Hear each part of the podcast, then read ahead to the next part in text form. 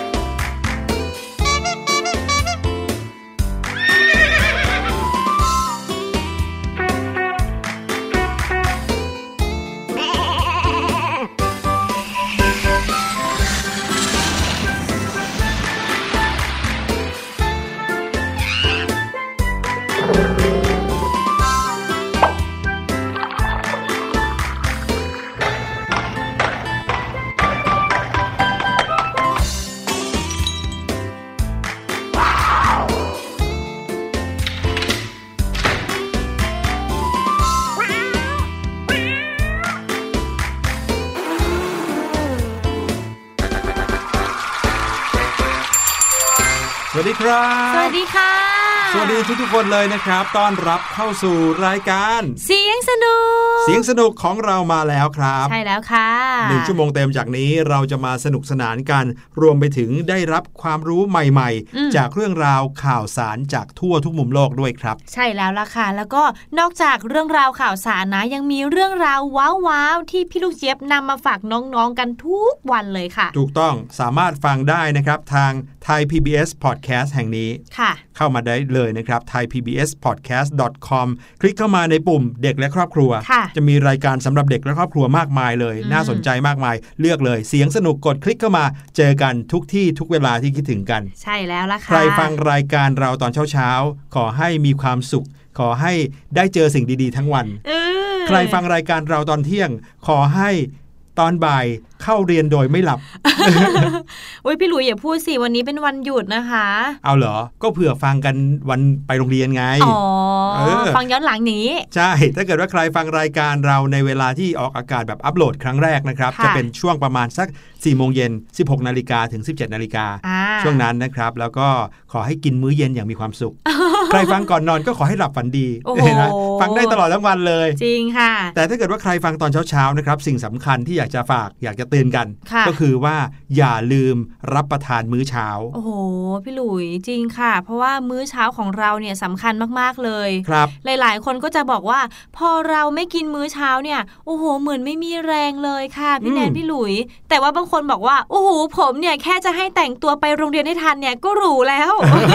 ไม่ได้ไม่ได้ มื้อเช้าสำคัญมากๆเลยใช่ค่ะเชื่อว่าทุกๆ บ้าน คุณพ่อคุณแม่คงไม่ละเลยที่จะให้น้องๆ ได้กินมื้อเช้าอยู่แล้วอืมแต่บางคนรีบมาก หรือว่าตอนวันหยุดอย่างเงี้ย คุณพ่อคุณแม่มักจะไม่ค่อยกำชับ ให้กินมื้อเช้าเนื่องจากอาจตื่นสายได้ตื่นมาแล้ว ก็อาจจะยังไม่ต้องรีบร้อนมากค่ะกินข้าวเช้าสายหน่อยได้ บางทีเพลินหรือว่าเคยชินกับการกินข้าวเช้าสายๆจนค่อยๆ สายขึ้นสายขึ้นสายขึ้นเรื่อยกลายเป็นๆเออพอโตมาปุ๊บนะพอเข้าวัยรุ่นหน่อยคราวนี้ไม่กินมื้อเช้าเลยเออกลายเป็นข้าวเที่ยงอย่างเดียวไปกินกันทีตอนเที่ยงเลยอันนี้ไม่ดีนะครับค่ะหลายๆคนเนี่ยมักจะถูกถามว่า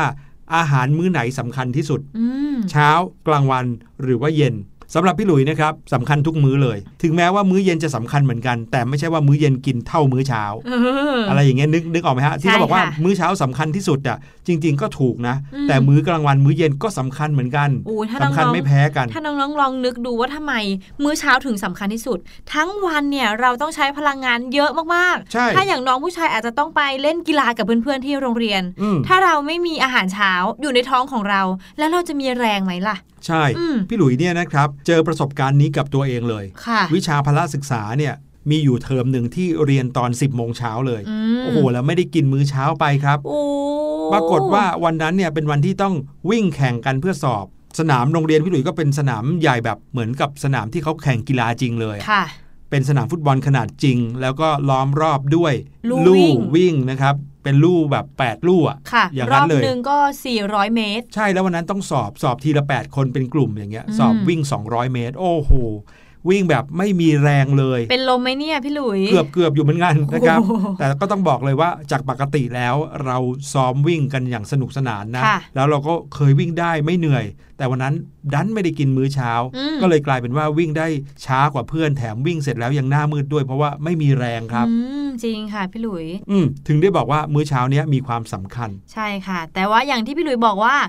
ถัดมาจากมื้อเช้าก็เป็นมื้อเที่ยงมื้อเย็นใช่ไหมคะครับมื้อเที่ยงน้องๆบอกว่าอุ้ยถ้าผมกินเยอะเนี่ย ตอนบ่ายผมก็รู้สึกง่วงนอนเดี๋ยวหลับเออเดี๋ยวหลับเรียนเรียนๆไปพะงกซ้ายขวาซ้ายขวาอยู่อย่างนี้นะคะสำหรับพี่แนนแล้วถ้ากินเยอะเกินไปเนี่ยมันก็จะมีผล เพราะว่าร่างกายของเราต้องใช้พลังงานไปในการย่อยอาหารนั่นเองใช่ก็กินให้พอเหมาะให้อิ่มพอดีครับ ที่สำคัญคือขึ้นอยู่กับว่าเรากินอะไรด้วยอืมถ้ากินของที่ย่อยยาก เช่นกินของที่แบบเป็นแป้งค่ะหรือว่าเป็นเนื้อชิ้นใหญ่ ๆ อย่างนี้นะครับใช่จริงอยู่กินแล้วอิ่มอร่อย แต่ถ้าเกิดว่าตอนบ่ายของวันนั้นเรายังต้องทำอะไรอีกเยอะเลย เช่นอืมเรียนหรือว่าเรียนวิชาหนักๆ ที่ต้องใช้ความคิดเยอะอย่างเงี้ยค่ะการกินของหนักๆ ในมื้อเที่ยงมากเกินไป ก็จะทำให้เราต้องใช้พลังงานของร่างกายไปกับการย่อยอาหารเหมือนอย่างที่พี่แนนบอกเลยอืมคราวนี้ใช่ก็จะทำเลยให้หมดแรงได้เหมือนกัน เพราะว่าง่วงนะครับ เพราะฉะนั้นในมื้อเที่ยงเนี่ยสิ่งที่จะดีต่อร่างกายเลยนะครับ ก็คือบรรดาผักผลไม้ต่างๆ ใช่ค่ะ เพราะว่ากินเข้าไปอิ่มแล้ว แต่ก็ไม่อิ่มมากจนกระทั่งทำให้มันหนักท้องเกินไปอืมถ้าเป็นแป้งมากเนื้อสัตว์มากในมื้อเที่ยงเนี่ยนะครับ ก็จะทำให้ง่วงได้ ใช่ค่ะ ส่วนมื้อเย็นถ้าเกิดว่ากินโอ้โห กินแบบหนักเลยเนี่ย หลาย ๆ คนบอกว่าบุฟเฟ่อะโหยมาทั้งวันแล้วมื้อเย็นขอเต็มที่หน่อยเนี่ยจะทำให้เราอึดอัดเวลาเข้านอน อืมใช่แล้วค่ะ อาหารแต่ละมื้อมีความสำคัญเท่า ๆกัน เพราะฉะนั้นก็ต้องกินให้เหมาะสม เป็นกำลังใจให้กับชาวเสียงสนุกให้กินของอร่อย อย่างเหมาะสมกันทุกมื้อนะครับ ดีเลยค่ะ เอาละค่ะ ช่วงหน้า What's Going On รอน้องๆ อยู่ตอนนี้ให้น้องๆ ไปพักฟังเพลงเพราะๆสักครู่ค่ะ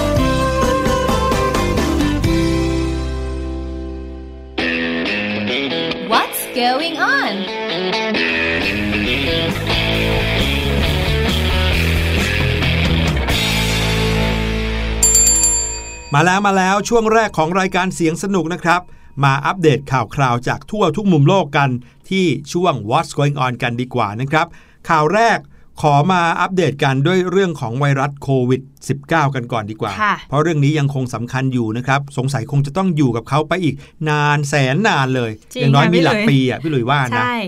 มีเรื่องราวเกี่ยวกับการระบาดนะครับของไวรัสโควิด -19 ในประเทศเกาหลีใต้ค่ะที่เกิดขึ้นเมื่อสักกลางเดือนที่แล้วอืมนะครับจำได้ไหมข่าวที่เขาบอกว่ามีการระบาดในคาเฟ่แห่งหนึ่งนะครับในร้านกาแฟชื่อดังในประเทศเกาหลีใต้เลย ที่มีลูกค้าหนึ่งคนที่ติดเชื้อค่ะเข้าไปในร้าน แล้วก็ทำให้ลูกค้าในร้านนะครับที่เข้าไปในเวลาเดียวกันเนี่ย อีก 27 คนอืมติดเชื้อไปด้วย โห พี่แนนเห็นข่าวนี้ครั้งแรกนะคะ นึกถึงช่วงนี้เลยที่ถ้าสมมติว่าเราอยู่ในร้านอาหารอืมแล้วเราไม่ระวังโอ้โห สามารถติดกันได้แบบทั้งร้านเลยอะใช่พี่อุ๋ยเพราะว่าร้านอาหารหรือว่าร้านกาแฟ ร้านที่มีของกินขายเนี่ยก็จะเป็นร้านที่คนไม่ค่อยใส่หน้ากาก เนื่องจากว่าเขาต้องเปิดหน้ามาเพื่อที่จะรับประทานอะไรต่างๆ แล้วก็ของเหลวเอ่ยน้ำลายเอ่ยหรือฝอยละอองอะไรเอ่ยก็จะแบบแพร่กระจายได้ง่ายกว่า ใช่ค่ะ เหตุการณ์การแพร่ระบาดในร้านคาเฟ่หรือว่าร้านกาแฟในประเทศเกาหลีใต้นี้ ซึ่งเขาสืบสวนหาสาเหตุกันแล้ว ก็พบว่าเกิดจากการที่อากาศที่วนเวียนอยู่ภายในตัวอาคาร แล้วก็ลูกค้าส่วนใหญ่ไม่ได้สวมหน้ากาก เออจะว่าไปเนี่ยร้านอาหารร้านกาแฟทั่วไปทุกวันนี้คนก็ไม่ค่อยสวมหน้ากากกันจริงๆนะคือสวมเข้าไป แต่อืมพอเราสั่งของเราก็ต้องได้ขอกิงนแล้วก็ต้องกินเราก็ต้องถอดหน้ากาก ใช่ครับ แต่เหตุการณ์ที่จะเล่าในวันนี้เนี่ยนะครับ เป็นผลต่อเนื่องมาจากข่าวข่าวนี้ครับค่ะหลายๆ คนรู้ดีว่าในการระบาดวันนั้นมีคนติดเชื้อมากขึ้นถึง 27 คนจากคนอืมที่เคยติดเชื้อคนเดียว คือทั้งร้านเนาะแทบจะทั้งร้านเลยก็ว่าได้ ทางการของเกาหลีใต้เขาได้มีการวิเคราะห์ออกมาแล้วนะครับ ก็พบว่าบุคคลที่นั่งอยู่ใต้เครื่องปรับอากาศเนี่ยคือผู้ที่แพร่กระจายเชื้อไวรัสโควิด -19 โอ้อืมทำให้มีคนติดเพิ่มขึ้น 27 รายตามข่าว แต่สิ่งที่จะเล่าอยู่ตรงนี้ครับ ในวันนั้นพนักงานของร้านที่สวมหน้ากากและค่ะให้บริการอยู่ในช่วงเวลานั้น กลับไม่มีใครติดเชื้อเลยครับ นี่ไงอืมโอ้โหชัดเจนเลย จริง ๆ แล้วตามร้านอาหารตามคาเฟ่เนี่ย ที่พี่แดนเห็นพนักงานเขาก็จะสวมหน้ากากจริง ๆ แหละใช่มีครับแค่คนที่มากินอาหาร หรือกินน้ำดื่มเครื่องดื่มเนี่ยเขาไม่ใส่ตอนที่กำลังกินอยู่ ใช่ครับ แน่นอนแหละ ทุกๆ ร้านเขามักจะกำชับให้พนักงานเนี่ยต้องสวมหน้ากากหน้ากากอนามัยหน้ากากผ้าอะไรก็ตามเนี่ยใช่อยู่ค่ะตลอดเวลาเพื่อแสดงให้ผู้ที่จะเข้ามาใช้บริการในร้านเห็นได้ชัดด้วยว่าอืมพนักงานที่เนี่ย ให้ความสำคัญนะค่ะในเรื่องของการแพร่กระจายของเชื้อ ดังนั้นเนี่ยเขาก็จะป้องกันด้วยการใส่หน้ากาก บางร้านใส่ถุงมือด้วยอืมพนักงานเขากำชับดูแลกันอย่างดีตลอด แทบจะทุกร้านทุกสาขาเลยก็ว่าได้ใช่ค่ะ ดังนั้นก็เลยกลายเป็นบทพิสูจน์อีกข้อหนึ่ง ที่ทำให้เห็นว่าการสวมหน้ากากนะครับไม่ว่าหน้ากากผ้าหน้ากากอนามัยเนี่ยก็ช่วยป้องกันเชื้อไวรัสโควิด -19 ไม่ให้แพร่ระบาดหรือว่าแพร่กระจายมาสู่เราได้จริงค่ะๆข่าวนี้เห็นชัดเลยเพราะว่า ลูกค้าที่ติดเชื้อไปถึง 27 คนเนี่ยก็แทบจะเป็นลูกค้าทั้งร้านอืมแต่คนที่ไม่ติดเลยนะครับ ก็คือพนักงานที่พนักงานสวมหน้ากากตลอดเวลานั่นเองล่ะครับค่ะนี่เรียกว่าเป็นเหตุผลเลยนะ ที่ทำให้เห็นถึงประสิทธิภาพของหน้ากากที่จะช่วยป้องกันโรคได้ แล้วถ้าเกิดจริงค่ะว่ามีอากาศที่ถ่ายเทวนเวียนอยู่ภายในที่เดียวกันเนี่ยนะโอ้โห รับรองเลยว่าคนจะติดกันเยอะ แต่ถ้าเกิดว่าเขามีการถ่ายเทอากาศออกไปข้างนอกบ้างค่ะอันเนี้ย ก็จะลดการแพร่เชื้อได้ อย่างนี้ถ้าเราไปร้านอาหารที่อยู่กลางแจ้งอย่างนี้ดีกว่าไหมล่ะพี่อาจจะหลุยดีกว่าอืมหรือถ้าเกิดว่าเราไปร้านไหนก็ตามแต่ที่มีที่นั่งอยู่กลางแจ้ง บางทีอาจจะนั่งกลางแจ้งดีกว่าก็ได้ค่ะนะครับ แต่ในไทยอะนั่งกลางแจ้งไม่ค่อยเป็นที่นิยมเพราะว่าร้อนใชใช่ไหม่ก็ขอบคุณข่าวนี้จากสำนักข่าวรอยเตอร์ด้วยครับ มาถึงข่าวต่อไปกันดีกว่านะคะ พี่แนนจะพาน้องๆไปรู้จักกับการตรวจพบ โรคหัวใจแบบใหม่ แบบไหนฮะ ปกติแล้วนะคะ ทางผู้ใหญ่เนี่ยที่จะไปตรวจเกี่ยวกับโรคหัวใจก็ต้องไปที่โรงพยาบาลอืมมีเครื่องสแกแล้วนก็ใหไปญ่ๆเคโตรื่องนู่นนี่นั่นใช่ไหมคะ แต่ว่าค่ะ นักวิทยาศาสตร์ของจีนเขาทำระบบหนึ่งขึ้นมาใหม่ แล้วใช้ ระบบที่เรียกว่าอัลกอริทึมในการตรวจความเสี่ยงโรคหัวใจได้ค่ะ แค่เพียงเราเซลฟี่เท่านั้นเอง นี่ โอ้โห ดีจริงไหมล่ะด้วยคะครับน้องข่าวนี้เนี่ยแหมพี่หลุยอดใจไม่ได้ที่จะเล่าให้น้องๆฟังเหมือนกันค่ะนะครับเป็นเรื่องของ สิ่งที่ทุกๆ คนชอบอยู่แล้วๆอืมก็คือการเซลเซลฟี่ฟี่ไปไหนแล้วก็เซลฟี่ไปเที่ยวกับคุณพ่อคุณแม่ก็เซลฟี่อยู่กับค่ะเพื่อนๆก็เซลฟี่ใช่เลย เดี๋ยวนี้นะครับการเซลฟี่เปลี่ยนไปแล้ว จากเป็นสิ่งที่เอาแต่ถ่ายรูปตัวเองถ่ายรูปตัวเองเดี๋ยวนี้กลายเป็นการถ่ายรูปเพื่อที่จะตรวจความเสี่ยงโรคหัวใจของเราได้ ใช่ค่ะ โดยที่อย่างที่บอกเมื่อกี้นี้ครับอัลกอริทึมเนี่ยเป็นเทคโนโลยีที่มีการนำมาประยุกต์ใช้ที่หลากหลายขึ้นมาก ๆ เลย เป็นการที่คอมพิวเตอร์เนี่ยเขาใช้การคาดเดาจากสถิติการใช้งาน ค่ะ นึกออกไหมเช่น สมมติว่าพี่หลุยเนี่ยชอบคลิกไปดูของแต่งบ้าน อืม บรรดาโฆษณาในอินเทอร์เน็ตก็จะมีแต่ของแต่งบ้านมาให้พี่หลุยใช่ได้ดูบ่อยๆ นั่นเป็นเพราะว่าอัลกอริทึมเนี่ยแหละทำงาน ค่ะนี้คือลักษณะทั่วไปก่อนนะ ของอัลกอริทึม นักวิทยาศาสตร์เขาก็ได้สามารถนำเอาระบบอัลกอริทึมเนี่ยมาตรวจความเสี่ยงโรคหัวใจอย่างที่พี่แนนบอกเมื่อกี้ แต่ว่าทำงานยังไงล่ะ เจ้าระบบนี้นะครับได้รับการเปิดเผยออกมาเป็นครั้งแรก เมื่อวันที่ 20 สิงหาคมที่ผ่านมาค่ะ มันเป็นผลงานจากการทดลองของทีมนักวิทยาศาสตร์จากศูนย์โรคหัวใจและหลอดเลือด แห่งชาติในกรุงปักกิ่งประเทศจีน และมันก็สามารถตรวจจับโรคหัวใจของคนไข้ตัวอย่างถึง 1,000 ชีวิตได้นะครับ ด้วยความแม่นยำถึงประมาณ 80%อืมแปดสิบเปอร์เซ็นก็ได้อยู่นะ คือพูดง่ายๆว่าใช้อัลกอริทึมนี้ กับการถ่ายรูปเซลฟี่คนพันคนค่ะมันเดาถูกถึง 80%เลยว่าอืมคนคนนั้นเป็นโรคหัวใจหรือเปล่า ใช่แล้วค่ะ อ้างอิงจากที่นักวิทยาศาสตร์บอกนะคะ ระบบของพวกเขาเนี่ยทำงานโดยใช้อัลกอริทึมที่มีข้อมูลผู้ป่วยอยู่จำนวนมากจากศูนย์ค่ะแล้วก็จำแนกความเสี่ยงโรคหัวใจจากปัจจัยบนใบหน้าของเราอะอืมทั้งริ้วรอย รอยย่นที่ติ่งหู หรือคราบสีเหลืองรอบเปลือกตาเลยค่ะ โอ้โห เรียกว่าอะไรที่เป็นลักษณะบนใบหน้าของเออคนคนนั้นเนี่ยสามารถที่จะเอาไปเปรียบเทียบกับข้อมูลที่มีอยู่ได้ว่าคนที่เป็นโรคหัวใจจะมีลักษณะใบหน้าเป็นแบบนั้นหรือเปล่า ใช่ค่ะ ซึ่งทุกอย่างที่พี่แนนบอกไปนะคะ ก็จะทำได้โดยผู้ใช้เนี่ยค่ะเซลฟี่ตัวเอง แล้วก็เอาใบหน้านี่แหละไปให้ทางอัลกอริทึมวิเคราะห์ข้อมูลออกมาค่ะ ซึ่งเอาเข้าจริงนะ ถ้าทำได้จริง ๆ เนี่ยเนี่ยจะเป็นวิธีการตรวจโรคหัวใจที่ราคาถูกที่สุดอืมง่ายที่สุดและแถมยังมีประสิทธิภาพด้วย ที่จะค่ะบอกได้ว่าคนคนนั้นที่เซลฟี่เนี่ย เป็นโรคหัวใจหรือเปล่าอืมจากการตรวจสอบเพิ่มเติม เช่นสมมติว่าพี่หลุยเนี่ยเซลฟี่ปุ๊บแล้วอัลกอริทึมหรือว่ามือถือของพี่หลุยสามารถบอกได้เลย ว่ามีความเสี่ยงเป็นโรคหัวใจหรือเปล่า สมมติว่ามีพี่หลุยก็จะต้องรู้แล้วว่าตัวเองต้องไปตรวจโดยเร็วที่สุด แต่ตามข่าวเขาบอกว่า การที่จะเอาอัลกอริทึมนี้นะครับมาตรวจจับใบหน้าของผู้คนที่เซลฟี่เนี่ยไม่ใช่ว่าจะทำกับกลุ่มตัวอย่าง แค่ไม่กี่คน เพราะว่าอย่าลืมว่าในโลกเนี้ยผู้คนมีนับร้อยนับพันเชื้อชาติค่ะ มีคนผิวสี คนผิวเหลืองอืมคนผิวขาว และแต่ละคนก็มีลักษณะหน้าตาที่แตกต่างกันโอ้ใช่ดังนั้นเนี่ยเขาก็เลยต้องมีการทดสอบกับใบหน้าของคนที่มากที่สุดเท่าที่จะทำได้อืมนะครับแล้วก็ระบบนั้นก็ยังมีความผิดพลาดที่เห็นอยู่ประปรายนะครับ แถมเขาบอกว่า 46%ของปัญหาเนี่ยก็เป็นการวินิจฉัยแบบผลตรวจเป็นบวก แต่ว่าผิดพลาด อ๋อ คือผลตรวจออกมาว่าเป็นอืมมีความเสี่ยง แต่จริง ๆ ไม่เป็นอืมนะครับ เอาเป็นว่าพี่หลุยว่านะ ข่าวเนี้ยก็เป็นข่าวที่ทำให้เรารู้ว่านักวิทยาศาสตร์เนี่ยเขาไม่หยุดในการคิดค้นอะไรใหม่ๆ ง่ายๆนะจริงค่ะถึงแม้ว่าวันเนี้ยจะยังไม่ได้แบบมีความแม่นยำร้อยเปอร์เซ็นต์อืมแต่ก็ถือเป็นก้าวแรกที่ดีใช่เพราะว่าไม่แน่นะครับ อีกเพียงแค่ 2 ปี 3 ปี 5 ปี มันอาจจะสามารถทำได้จริง ๆ เลยก็ได้ แบบถูกต้องร้อยเปอร์เซ็นต์เป๊ะ ทุกอย่างคืบหน้าไปเร็วอย่างมากนั้นดีเลยนะคะ พี่หลุยอืมพี่แนนนึกถึงภาพยนตร์เกี่ยวกับแบบล้ำยุคอะ่ะอืมเมื่อ 10 20 ปี 30 ปีข้างหน้าที่เทคโนโลยีการรักษาการทำนู่นทำนี่เป็นแบบใช้อัลกอริทึมค่อนข้างเยอะมากๆเลยค่ะ ถือว่าสุดยอดมากๆเลย ค่ะ ปรบมือให้กับนักวิทยาศาสตร์กันดีกว่าครับ มาถึงข่าวสุดท้ายกันดีกว่าค่ะน้องๆ พี่แนนจะพาน้องๆไปที่ประเทศญี่ปุ่นค่ะ แต่ว่าคราวนี้ไม่ได้พาไปเที่ยวเฉยๆนะ จะพาไปรู้จักกับทีมมือปราบทีมมือปราบไปหาเออตำรวจเหรอครับ ไม่ใช่ค่ะ ต้องเล่าให้น้องๆฟังก่อนว่า ทีมมือปราบเนี่ยไม่ได้ปราบโจรผู้ร้ายอืมแต่ว่าเขาปราบลิงจ๋อหืมเฮ้อปราบลิง มือปราบลิงทำไมอะครับเขาเป็นแบบทีม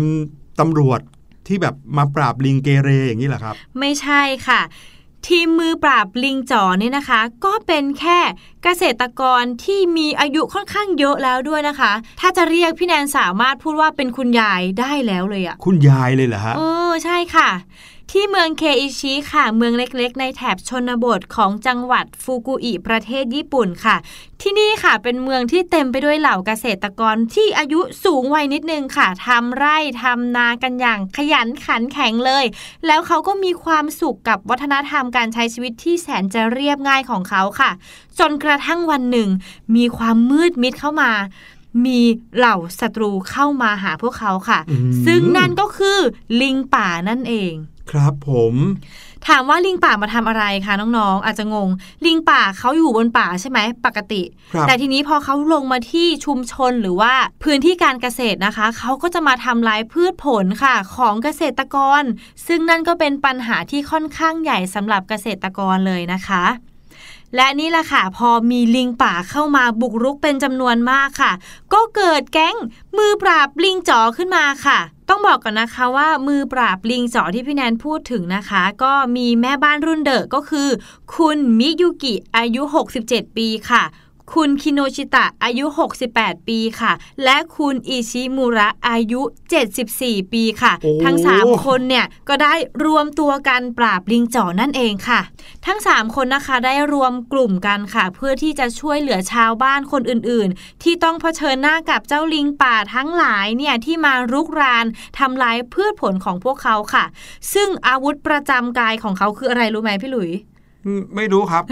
พี่หลุยคิดว่าอะไรจะไล่น้องลิงไปได้ ไม้เหรอ อุ้ยไม่ใช่เลยค่ะ พวกเขาใช้ปืนอัดลมเลยค่ะโอ้โห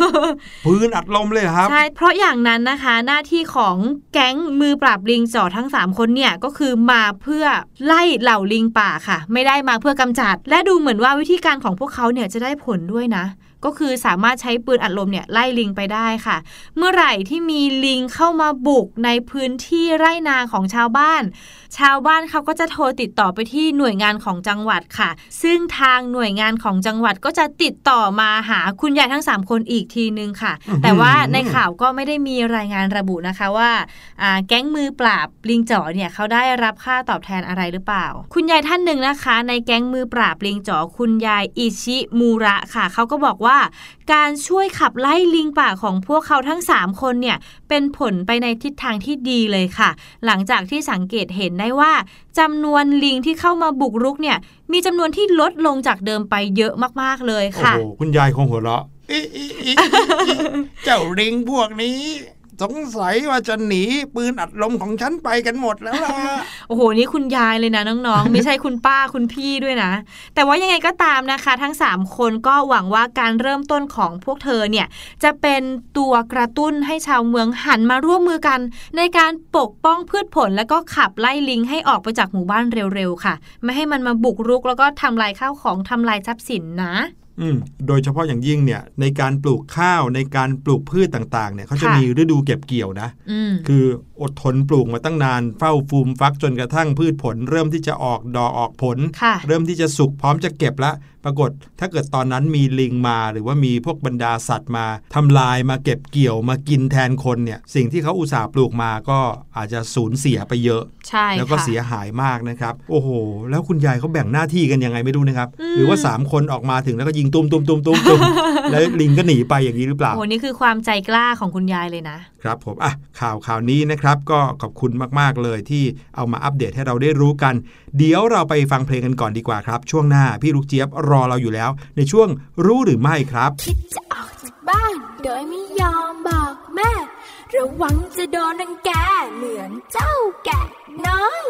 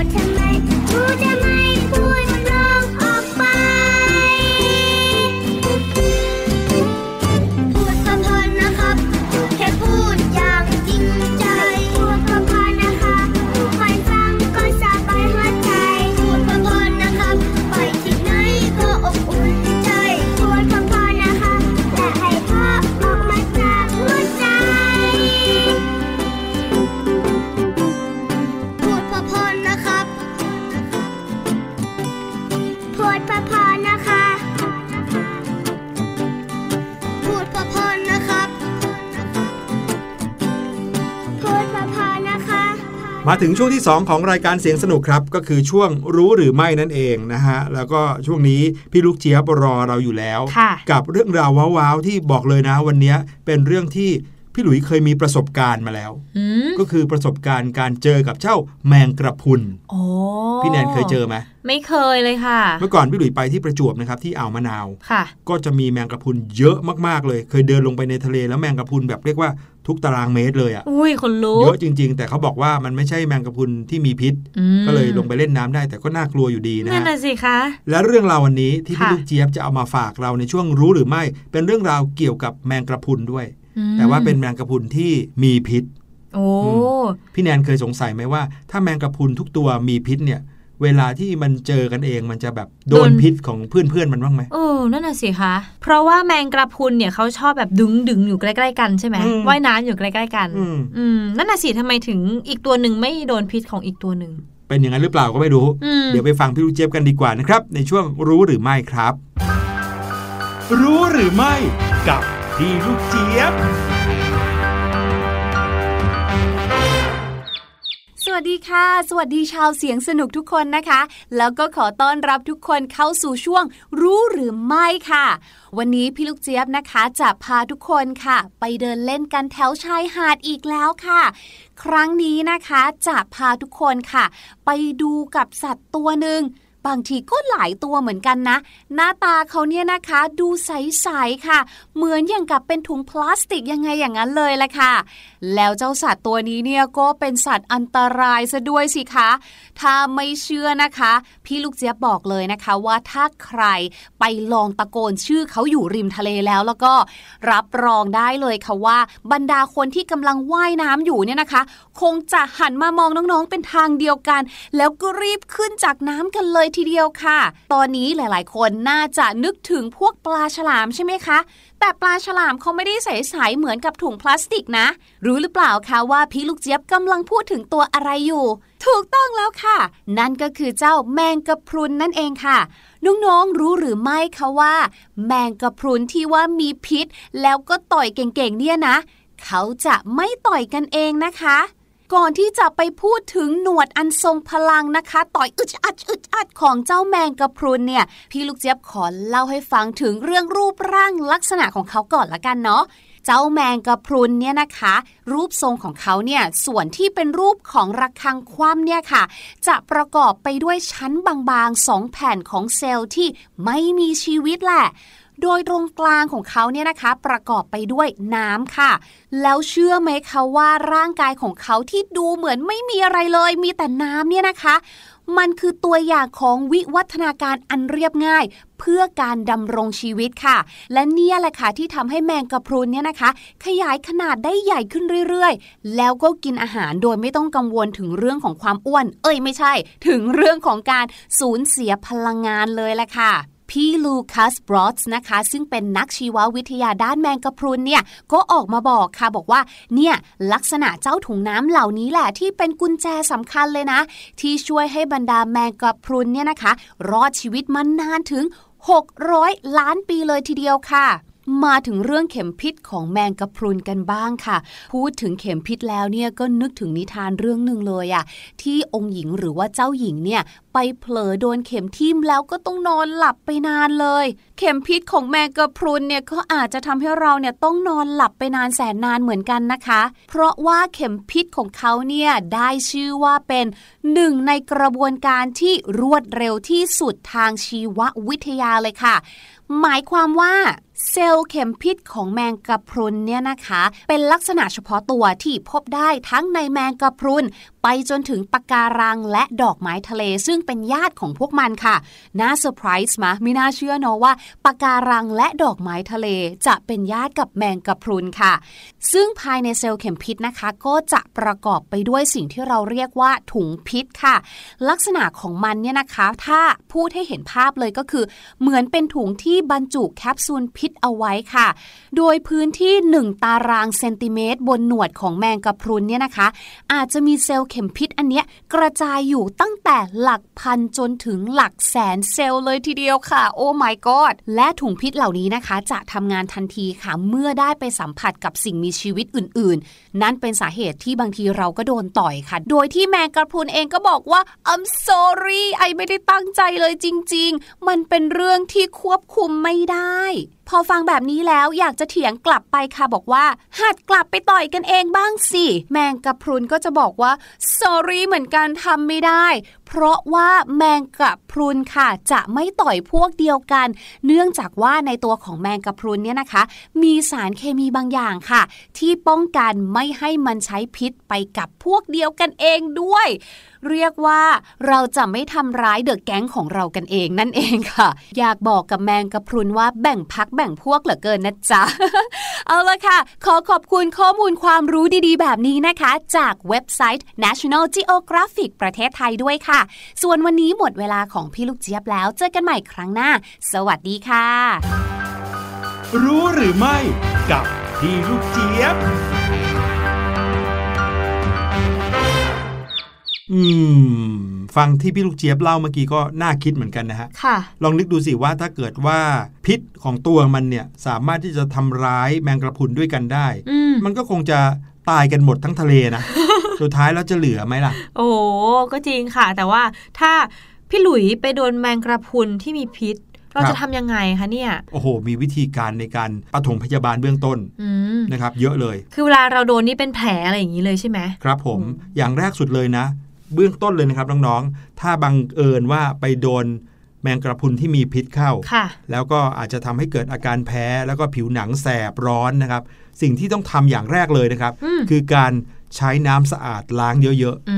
มๆล้างให้เยอะที่สุดเท่าที่ค่ะจะเยอะได้ แล้วก็รีบไปหาหมอค่ะอย่าเพิ่งใช้ยา อย่าเพิ่งใช้อะไร เพราะว่าเราไม่รู้ว่าบางทีใช้ยาแล้วจะยิ่งแสบร้อนกว่าเดิมหรือเปล่าอืมแต่ใช้น้ำสะอาดเนี่ยล้างล้างล้างเยอะๆเอาไว้ก่อน อันนี้พูดเผื่อไว้เพราะว่าบางทีคุณพ่อคุณแม่อาจจะพาเราไปเที่ยวทะเลอืมแล้วก็โดยอุบัติเหตุ ทำให้เราจะต้องเจอกับเจ้าแมงกระพรุนที่มีพิษได้ค่ะครับ เดี๋ยวเราไปฟังเพลงกันดีกว่า ยังมีเพลงเพราะๆรอน้องๆอยู่นะครับ แล้วช่วงหน้าห้องเรียนสายชิลวันนี้จะพาน้องๆมารู้จักกับสิ่งหนึ่งที่จะทำให้น้องๆมีความสุขมากขึ้นในอนาคตครับ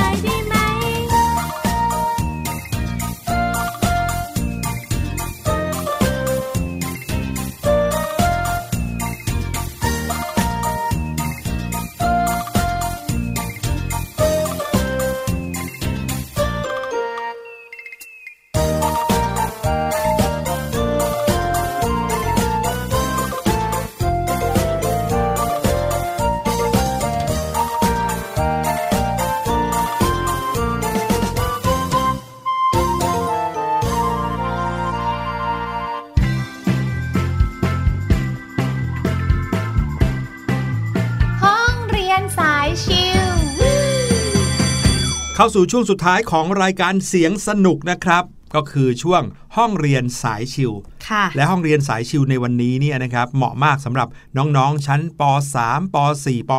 อืม .5 ที่ตอนนี้กำลังเรียนเกี่ยวกับเรื่องของเงินอยู่ ที่เราเอาไปโรงเรียน เอาไว้ใช้ซื้อข้าวซื้อขนมเนี่ยแหละค่ะ พวกเราเนี่ยตอนอนุบาลเราไม่ค่อยได้ใช้เงินเนอะหรือบางทีพกไปนิดเดียว คุณแม่ก็เอาไว้ให้เราเนี่ยเอ่อซื้ออะไรเล็กๆ น้อยๆ ส่วนใหญ่แล้วคุณพ่อคุณแม่เวลาให้เงินเด็ก ๆ ที่ยังตัวเล็ก ๆ อยู่เนี่ยค่ะมักจะไม่ได้ให้เพื่อเอาไปซื้ออะไรจริงจังหรอกใช่แต่ให้เพื่อฝึกให้เราเนี่ยรู้จักการใช้จ่าย คือหมายถึงว่ารู้จักเอาเงินเนี่ยไปแลกของมา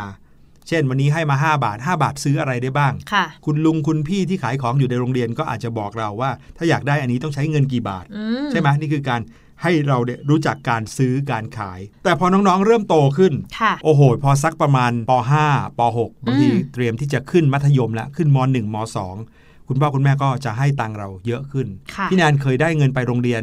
เยอะที่สุดก็คือตอนช่วงเรียนชั้นไหนครับ ก็ต้องตอนที่มัธยมแล้วค่ะพี่หลุยเนาะใช่เพราะว่าส่วนใหญ่แล้วเราวางแผนการใช้จ่ายของตัวเองด้วย ใช่ค่ะ พอพี่หลุยอยู่มัธยมนะครับ คุณพ่อคุณแม่ไม่ได้ให้เงินเป็นวันๆแล้วนะอืมให้เป็นรายสัปดาห์ ใช่ค่ะให้ทุกวันจันทร์ แล้วก็ใช้ไปเลยจนถึงวันศุกร์แล้วก็ให้อีกครั้งหนึ่งก็วันจันทร์ถัดไปเลย ใช่ ซึ่งเราก็ต้องเป็นคนที่ต้องมาจัดสรรปันส่วนว่าอืมเราจะใช้ยังไงซื้ออะไรบ้างให้เพียงพอจนถึงวันศุกร์ใช่ โดยปกติแล้วเนี่ยนะครับ เราก็มักจะใช้กันพออยู่แล้วอืมเช่น คุณแม่ให้เงินมา 300 บาทค่ะเอาไว้ใช้ทั้งหมด 5 วันจันทร์ถึงศุกร์ก็หารเฉลี่ยออกมาแล้วตกวันละ 60 บาทใช่ไหม60 บาทคูณ 5 วันก็ 300 พอดี นั่นแปลว่าพี่หลุยจะใช้เงินเกินวันละ60 บาทไม่ได้อืมถ้าพี่หลุยใช้เงินเกิน 60 บาท วันต่อไปก็จะเหลือน้อยกว่า 60 บาท ใช่ค่ะ อันนี้คือวิธีที่คุณพ่อคุณแม่เนี่ยให้เราได้วางแผนการใช้เงินของเราเอง เดี๋ยวนี้หลายบ้านนะ คุณพ่อคุณแม่ให้เงินเป็นรายสัปดาห์ตั้งแต่ชั้นประถมเลยนะอื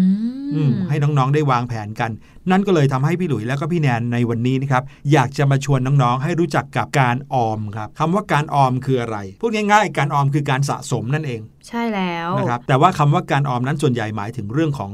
เงิน การออมหมายถึงส่วนต่าง ระหว่างรายได้และรายจ่ายที่เกิดขึ้นกับตัวเราอืมในช่วงเวลาใดเวลาหนึ่งนะครับ เป็นเงินที่เหลือจากการใช้จ่าย แล้วนำมาเก็บสะสมเอาไว้ทีละเล็กทีละน้อยไม่ต้องเยอะก็ได้นะ ใช่ เช่นได้เงินไปโรงเรียน 10 บาท ใช้ 9 บาทเหลือ 1 บาทอืมแล้วไม่ได้ใช้เก็บไว้ในกระปุกเนี่ยแหละเรียกว่าการออมแล้วครับ ที่เรียกได้ว่าหยอดกระปุกนั่นเอง ใช่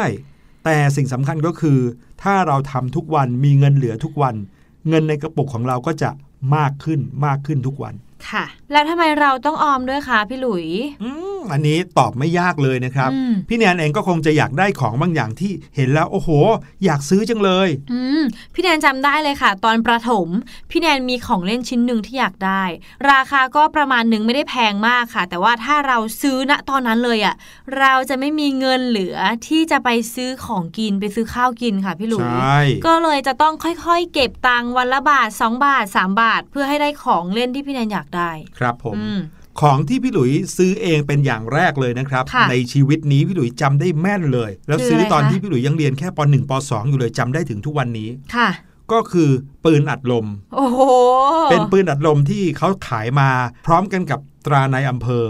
โอ้อ่าแล้วก็มีกระสุนอัดลมมใช่ จะเป็นเหมือนกับว่าถ้าเรามีปืนนี้นะครับ มันก็จะมีสายคาดเป็นพลาสติกด้วย เอาไว้ให้เราเอาไว้คาดเอวเลยพี่หลุยแล้วก็มีตราในอำเภอเป็นตราดาว เหมือนหนังคาวบอยเลยโโหสุดยอดอืมนะครับแล้วก็มีลูกปืนเล็ก ๆ น้อยๆ ซึ่งก็ไม่ได้แรงอะไรอืมทั้งหมดนั้นนะครับ ราคา 40 บาทเท่านั้นเอง พี่หลุยได้เงินไปโรงเรียนวันละ 30 บาท ค่ะ ถ้าพี่หลุยอยากได้พี่หลุยก็ต้องเก็บเงินไปเรื่อยๆ ถ้าพี่หลุยซื้อตั้งแต่วันจันทร์วันอังคารที่ได้เงินไปโรงเรียนปุ๊บพี่หลุยก็จะไม่มีเงินกินขนมเลยใช่ไม่มีเงินกินข้าว ซื้อข้าวกินจานละ10 20บาทไม่มีเลยค่ะนะครับพี่หลุยก็เลยต้องเก็บสะสมมันอย่างที่พี่แนนทำเลยนะครับ วันละ 5 บาทอืมเก็บถึง 2 สัปดาห์อืมนะครับวันละ 5 บาทพอหมดสัปดาห์แรก พี่หลุยก็ได้ 25 บาทแล้วใช่โอ้ยเหลืออีก 15 บาทเท่านั้นเอง พี่หลุยก็เก็บไปจนถึงวันพุธนะครับกลางสัปดาห์ที่ 2 พี่หลุยก็ได้แล้ว 40 บาทอืมหืม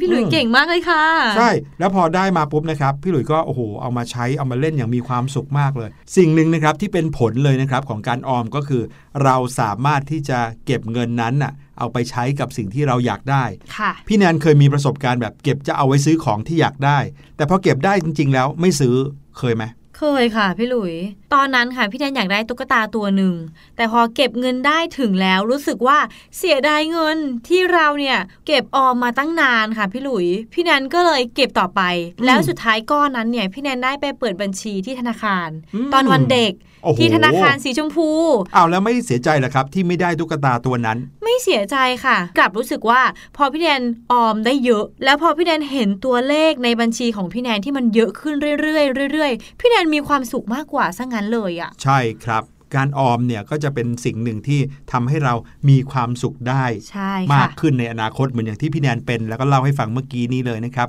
ถามว่าทำไมคนเราต้องออมด้วย เพราะว่าเราจะได้มีเงินเอาไว้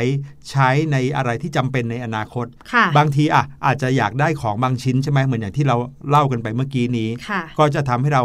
สามารถที่จะได้ของชิ้นนั้นโดยไม่เดือดร้อนอืมไม่เบียดเบียนตัวเอง ไม่เดือดร้อนคุณพ่อคุณแม่ ไม่ใช่ว่าไปร้องขออยากจะได้แล้วก็ต้องได้อะไรอย่างนั้นนะครับค่ะถ้าเราเก็บเงินเราก็ได้โดยไม่เดือดร้อนใคร แถมไม่เดือดร้อนตัวเองด้วย อย่างที่สองคือ เราไม่รู้เลยว่าในอนาคตจะมีอะไรเกิดขึ้นใช่ลยถ้าเรามีเงินออมเอาไว้บ้าง เก็บเงินเอาไว้บ้าง ในอนาคตเกิดมีอะไรที่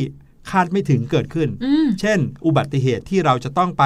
หาคุณหมอค่ะหรือว่าเราอาจจะป่วย เราจะได้เอาเงินออมเนี้ยไปซื้อได้ โดยไม่เบียดเบียนเงินรายวันของเราครับอืมเยี่ยมมาก ๆ เลยค่ะ พี่แนน พี่หลุยก็สนับสนุนอยากให้น้อง ๆ ได้รู้จักออมเงินให้เยอะ ๆ เลยนะคะ ใช่ เริ่มต้นออมด้วยเงินเพียงแค่นิดเดียวเท่านั้นนะครับ น้องๆ อาจจะออมกันวันละ 5 บาท 10 บาทก็ได้ค่ะหรือแม้แต่บาทเดียวก็ออมเถอะครับ เพราะว่าผ่านไป 1 เดือนนะครับ ก็จะทำให้เราเนี่ยหันกลับมามองในบัญชี หรือว่ามองในกระปุกแล้วจะรู้สึกว่า โอ้โห กระปุกหนักขึ้นเยอะเลยอืมีเงินอยู่ในนั้นมากขึ้นเยอะเลยค่ะแล้วก็ลองหลับหูหลับตาทำไปอีกสักประมาณเดือนหนึ่งสองเดือน 3 เดือน ผ่านไปแป๊บเดียว 1 ปี โอ้โห เงินในกระปุกเราเนี่ย จะเยอะขึ้นมากเลยจริงค่ะๆและวันนั้นนะครับน้องๆจะรู้สึกภูมิใจในตัวเองมากๆ ที่อยู่ดีๆ เราก็มีเงินเป็นพันบาท จากการออมเงินวันละเล็กวันละน้อยของเรานั่นเองค่ะนะครับแล้วเงินเหล่านั้นก็อาจจะเอาไปทำอะไรที่สำคัญหรือจำเป็นได้ในอนาคตครับ ใช่แล้วค่ะ เอาละค่ะ ตอนนี้หมดเวลาสำหรับรายการเสียงสนุกในวันนี้แล้วนะคะ หวังว่าน้องๆจะสามารถออมเงินให้ได้เยอะๆเลยนะ วันนี้พี่แนนแล้วก็พี่หลุยต้องขอตัวลาน้องๆไปก่อนแล้วนะคะ พบกันใหม่ครั้งหน้าวันนี้ สวัสดีค่ะ สวัสดีครับ